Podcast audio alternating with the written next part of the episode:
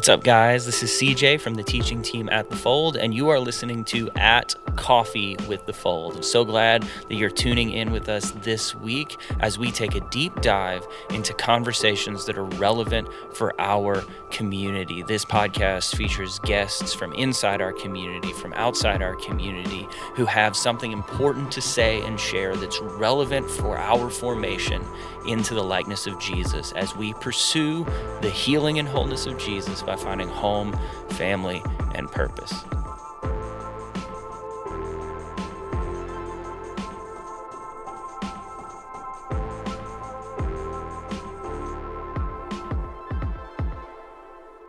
What's up, guys? Welcome to At Coffee with the Fold. I'm so glad that you're listening to our first episode. If you're wondering why this podcast is showing up on your feed, it's because we've decided to give space for some deeper conversations, to go deeper on our Sunday morning topics, to apply in a deeper way the things that we talk about, to have people like our first guest, Chelsea Arrington.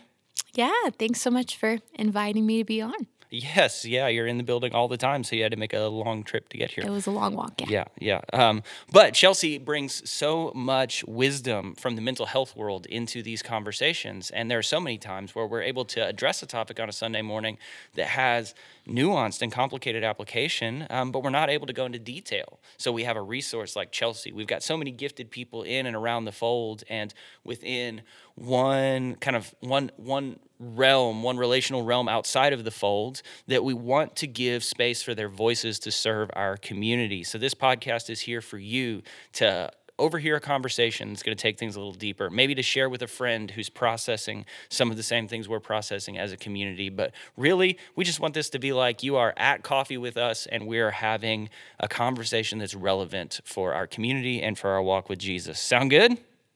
Awesome. Let's Perfect. Cool. I forgot that there's not a live audience there. Um, but who cares? Let's jump in. The first thing we're going to talk about, we're doing a little mini series. Uh, it's called Help, I'm a Hypocrite. Mm-hmm. Um, we did a series through the Ten Commandments called Stone. And uh, Chelsea, I don't know about you, but for me, as I was even preaching through that series, I realized there were a lot of places where I say I value something, but I do not actually live in that value. Turns out I'm a hypocrite and they're I don't know what to do about it all the time. So that's what we're doing. We're yeah. diving into that with this first uh, with this first episode, with this first little mini series. So um, the first thing we're going to do is talk about what being a hypocrite means and, and what do we do when we start feeling like that.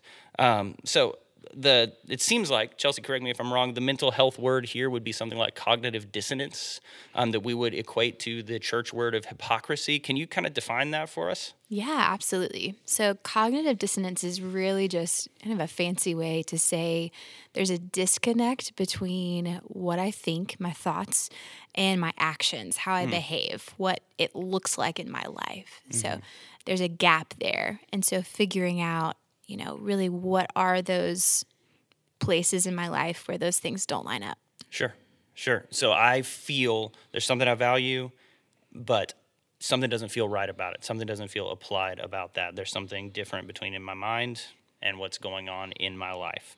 Um, so this might seem obvious, but let's let's take that a step deeper and say, what does cognitive dissonance have to do with my spiritual life? Um, that's a psychological term. How does that play out as a follower of Jesus in your mind? Yeah, absolutely. And I think you've actually already named it. Really, it's this application of, you know, are there places in my life where the things that I believe about who God is, his character, what scripture teaches, um, are there places where I feel like there's a disconnect between those beliefs and how I live my life. Mm. Um, so I think there's a lot of places where I know personally I find myself with that disconnect. You know, there are mm-hmm. actions or words that I say or ways that I begin to think about something that don't necessarily align with what I know scripture teaches or yeah, the yeah. Holy Spirit in my life. We yeah. feel that tension. Yeah, absolutely. Uh, I feel that all the time. Um, it, it is so common for me to think um, after I say something to Jen or after I respond to my son, or mm-hmm. um, even sometimes the way I, I, organize my time to say, oh, I say that I value this thing, but I didn't. I didn't live in that. Um, yes. But we're being really careful to define the term because hypocrisy has such a negative connotation. We've probably all um, at least imagined, if not actually heard, someone shouting at us about being a hypocrite. Um, but something that you've you've heard at the fold before, probably that we say a lot is, of course, the church is full of hypocrites. We're all in it That's right. this is part of the human experience. Um, cognitive dissonance is part of the human experience. So we can respond in shame to that, um, and that will cause us probably to shut down. At least in my life, it caused me to shut down, to disconnect, Yeah. not talk to anyone, pretend like I don't feel like a hypocrite, even when I do, which doesn't change anything. Um, or sometimes I'll just steer into the skid. Um, disconnect completely, um, pretend like the community isn't valuable, or um, tell myself the community isn't valuable because I can't live up, right? Which it seems like to me that that's usually fostered by other people pretending like they're not hypocrites. If, if I pull away from the community because I feel like I can't live up to the standard, it's not because I'm the only one who doesn't. It's usually because everyone else is just putting on a pretty good front and I can't see through it. Does that sound right? Yeah, I feel that. Yeah. I feel that too, for Yeah. sure. So it seems like um, maybe curiosity would be a healthy response to the feeling of hypocrisy or the feeling of cognitive dissonance. Like if I'm going to, it, the first thing that I want to do when I start feeling cognitive dissonance, let's say I've identified it. Um, usually, for me at least, it takes me like I don't know days to realize why I feel so uncomfortable with something, with the decision that I'm making, till finally I realize, oh, this goes against my values. Um, how should I respond to that? Um, how should I respond to that feeling once I've identified it? Um, are there questions that I need to ask? Um, yeah. Yeah, great question. I think that, you know, really what you're describing is this process of clinically what is called metacognition, right? So I'm hmm. thinking about my thoughts. I'm thinking about the the things that I'm thinking about. it kind of gets Yeah, deep in meta. in there a little bit, but it requires self awareness, which mm-hmm. is what you're describing. And so I think maybe even before we get to that place, we have to be able to identify, you know, what are the almost the rhythms of life or the practices or the things that allow that in my life, hmm. encourage that self awareness, encourage getting to that place that you're describing before we even get to what do I do with it? Mm-hmm. Because I think for many of us, we flow through life and maybe we know the places that have become comfortable hypocrisy. Mm-hmm. Yeah. Uh, I know that for me. Mm-hmm. I know the places that I feel maybe getting things done over overwhelms my mm-hmm. desire to uh, rest or you know begin to evaluate what are what are my values and beliefs and how am I living those mm-hmm. out. So I think having practices and rhythms and people Yeah. in our lives who help us attune to those things are mm-hmm. really important. Sure. Sure. People that we can trust to tell us the truth. Yes. Um, people that we can trust to tell us the truth without judgment. Yes. Right. Yeah. Yeah. That's incredibly important. That's so good. Um, while you were talking, something came to my mind that I think we might need to identify for those of us, especially who are very churched, uh, who spend our whole lives in the church world. Uh, yeah. we i feel at times guilt around the idea of thinking about myself. Yeah. right? So we're talking about self-awareness. Um, for most of my life i've heard that i need to be god aware uh, i shouldn't be talking about myself. Um, i am the problem right? Like we need to Yeah. die to self which yes there's spiritual value in that. We need to talk about that Sure. but it seems like you have to be aware of something to die to it. Um, so we might need to before we can even respond to the idea of cognitive dissonance or hypocrisy we might need to first say it's okay and it's healthy to look inward at myself. Um, it's not ungodly or self-absorption to learn about myself um, and to be curious about myself. Uh, i think our kind of like puritanical piety tells us that we should never think about self at all. We should always be thinking about God, um, and we should kind of force ourselves into obedience anytime we feel hypocrisy in our lives. But it sounds like, from just a psychological perspective, that's not really possible.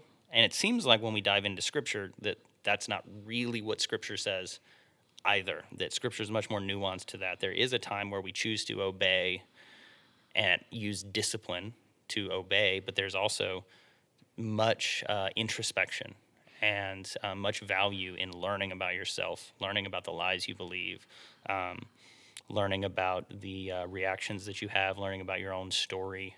Um, yeah, does that make sense? I feel like, Yeah. at least for me, that there's shame in the beginning of the conversation around self awareness because of that word self that's in there. It feels like we shouldn't be saying that word, even though that's a healthy part of any of our emotional development or spiritual development.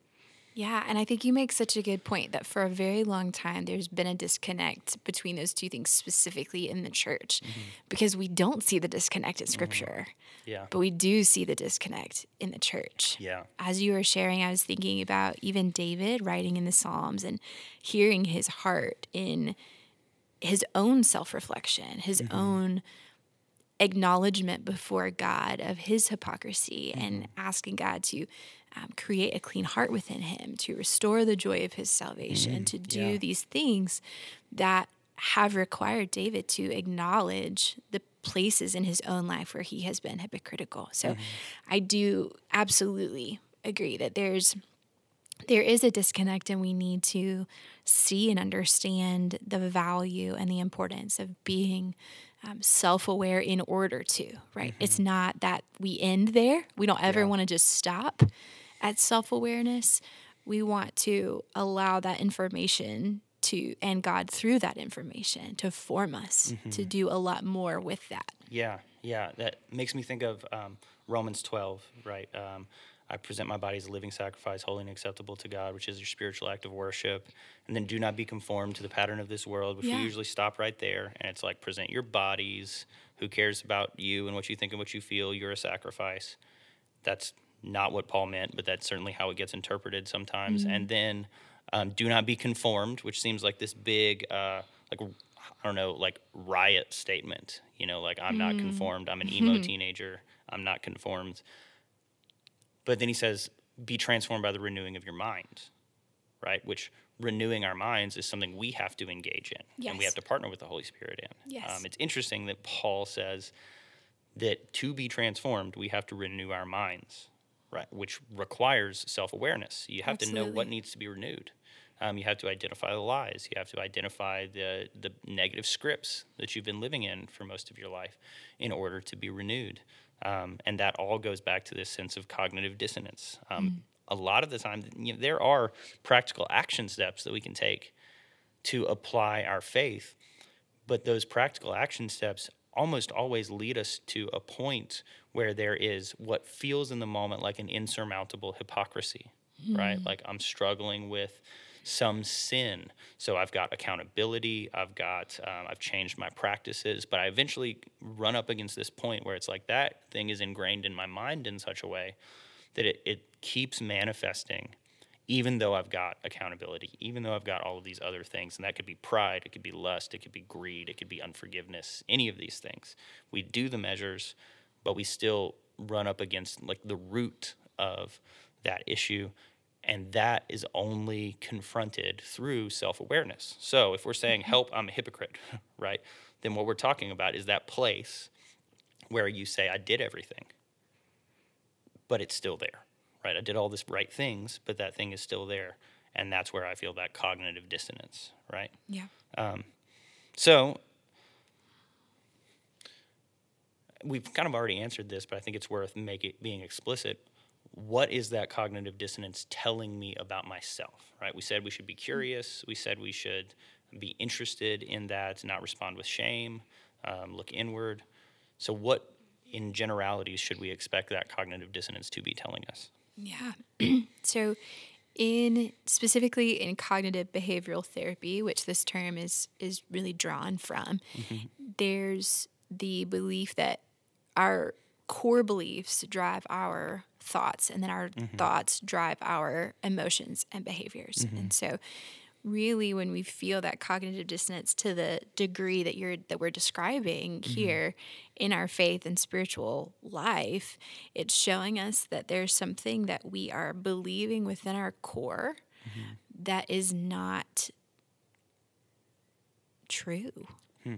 That there's a there's something that I'm believing, whether it's something that I internalized um, at a younger time in my life, um, if it's something that life has shown me is true because of circumstances, people, situations, um, whatever those situations or circumstances might be that has internalized that belief that's when we have to go in and we have to challenge you know first we have to identify what is it and that's what we're describing here is there's some hypocrisy in my life there's this gap between what i believe scripture teaches or what i believe about god or what i believe um, that i'm called to do in my life with the way that i live it with the way that i talk to other people with the way that i spend my time my money my whatever those things might be Yeah. yeah Yeah, absolutely. Um, hmm. So, uh, cognitive dissonance is telling me about a core belief, right? Man, that. So it's it, what came to my mind as you were talking was the way Jesus interacts with his disciples, um, and there's this correlation between information, teaching, and then Jesus living life with his disciples, right? Yes. Like you've got the Sermon on the Mount where Jesus is talking about the values of the kingdom. He's establishing the values of the kingdom and differentiating them from the the way other people, um, other worldviews would view righteousness, right? Um, so you've, and he Jesus teaches these things consistently, which is why in different books, you know, we kind of see this at different times. Like Jesus didn't have one Sermon on the Mount. This was probably what he taught every town he went to. He, he gave his teaching, right?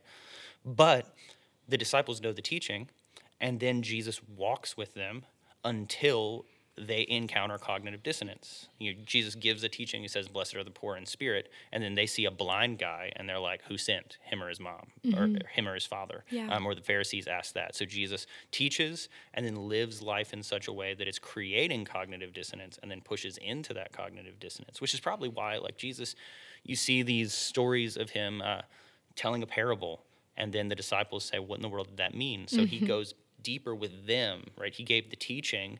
The teaching created cognitive dissonance in the disciples. So then he's willing to unpack that behavior or that thought pattern with the disciples because he's revealing a core belief. And the core belief isn't revealed just through information, right? The information points us maybe to an ideal or to a value, but we don't really know what we believe until that action that we can't quite get in check is revealed. Does that sound right? yeah Yeah, cool. Awesome. This is interesting. Um, so uh, we've talked about this a little bit. Let's kind of let's wrap. We, we've got a list of questions for everybody that's listening that's guiding our discussion. Uh, let's wrap the last two questions together. Um, what should I do when I feel cognitive dissonance, and when I'm feeling this, because this is human. It's a common human experience. Um, how do I find peace, even when I know that I am not currently living my values? And let's add to that without justifying my current hypocrisy. How do I become like pe- peaceful? Like how do, I, how do I have peace within myself and with the Lord, knowing that I am not where I want to be, but also not shaming myself for where I'm at? What do I do? Yeah.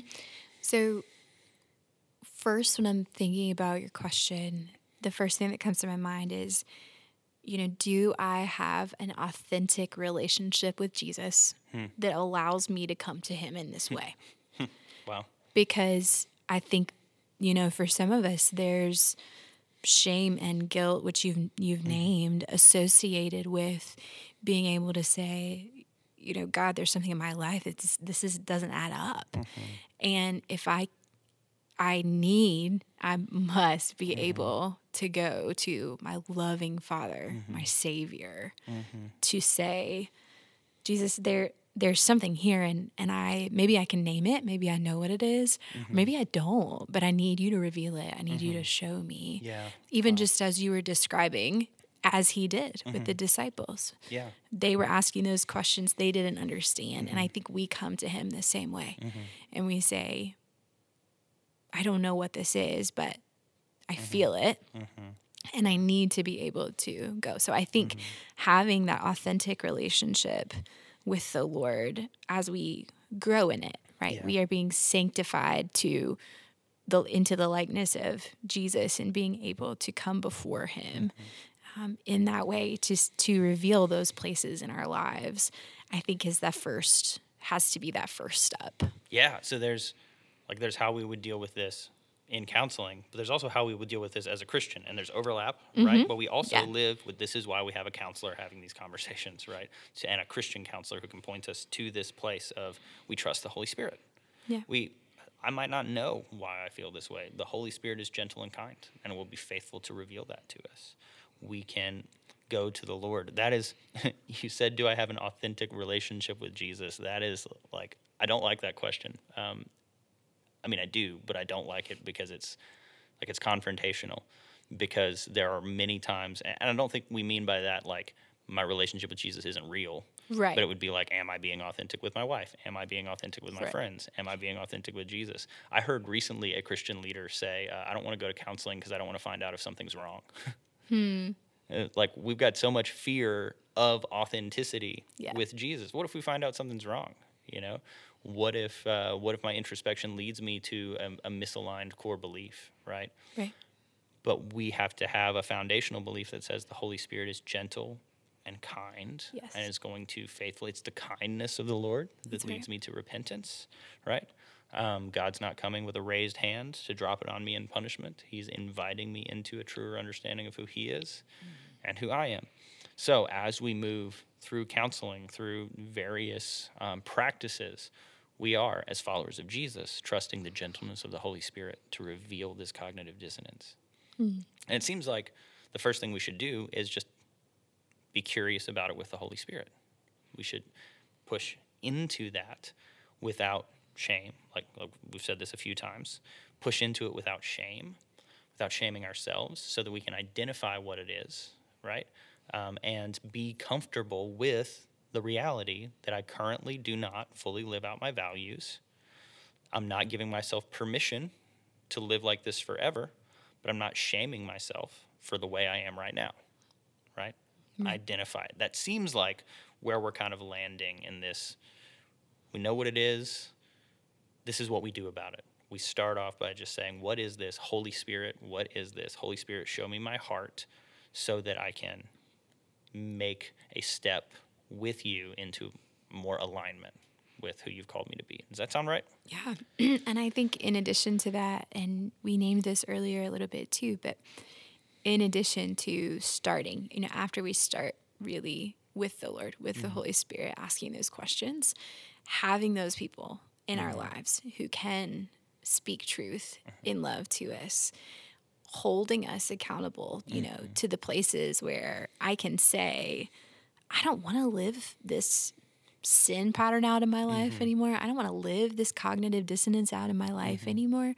Um, but I don't know what to do with it. You know, the Lord is showing me this is the place, but what do I do? And I think having people, you know, if it's one person, if it's a small group, if it's a family member, if it's a mentor, whoever that mm-hmm. person is or people are in your life, Yeah. to be able to say, you know, there's something here that's not right and I need to do something about it and even just having a conversation to say to start and to say there's a lot of power in being able to want to change. Yeah. Wow. Yeah, uh, we're running out of time, but I think that there's something that I want to say. Everybody that's listening, if you are willing to have a conversation with someone that identifies cognitive dissonance and you're inviting the Holy Spirit in that, you are healthier than you think you are. Absolutely. You need to know that. Hel- un- unhealth, the, the sickness of sin in us, leads to secrecy. Yes. Right? Um, we feel like we can't mention it, we can't talk to anybody about it because we're sick. But health comes in confessing, and seeking accountability. If you're willing to have the conversation, if you're willing to open the door to that conversation, you are so much farther along than you think you are. And you should receive peace from the Holy Spirit in the fact that you are allow the Holy Spirit to affirm that truth in you. You're healthier than you thought you were. You might not believe it right now, but just that much reveals that you are taking steps towards health. You are not as much of a hypocrite as you think you are, right? Yeah. Give yourself that grace. Maybe what you needed to hear by listening to this podcast was just, oh, I'm not as much of a hypocrite as I thought I was, right? Yeah. That can be the blessing for today. All right. I think that wraps up our, our first conversation. Any closing thoughts?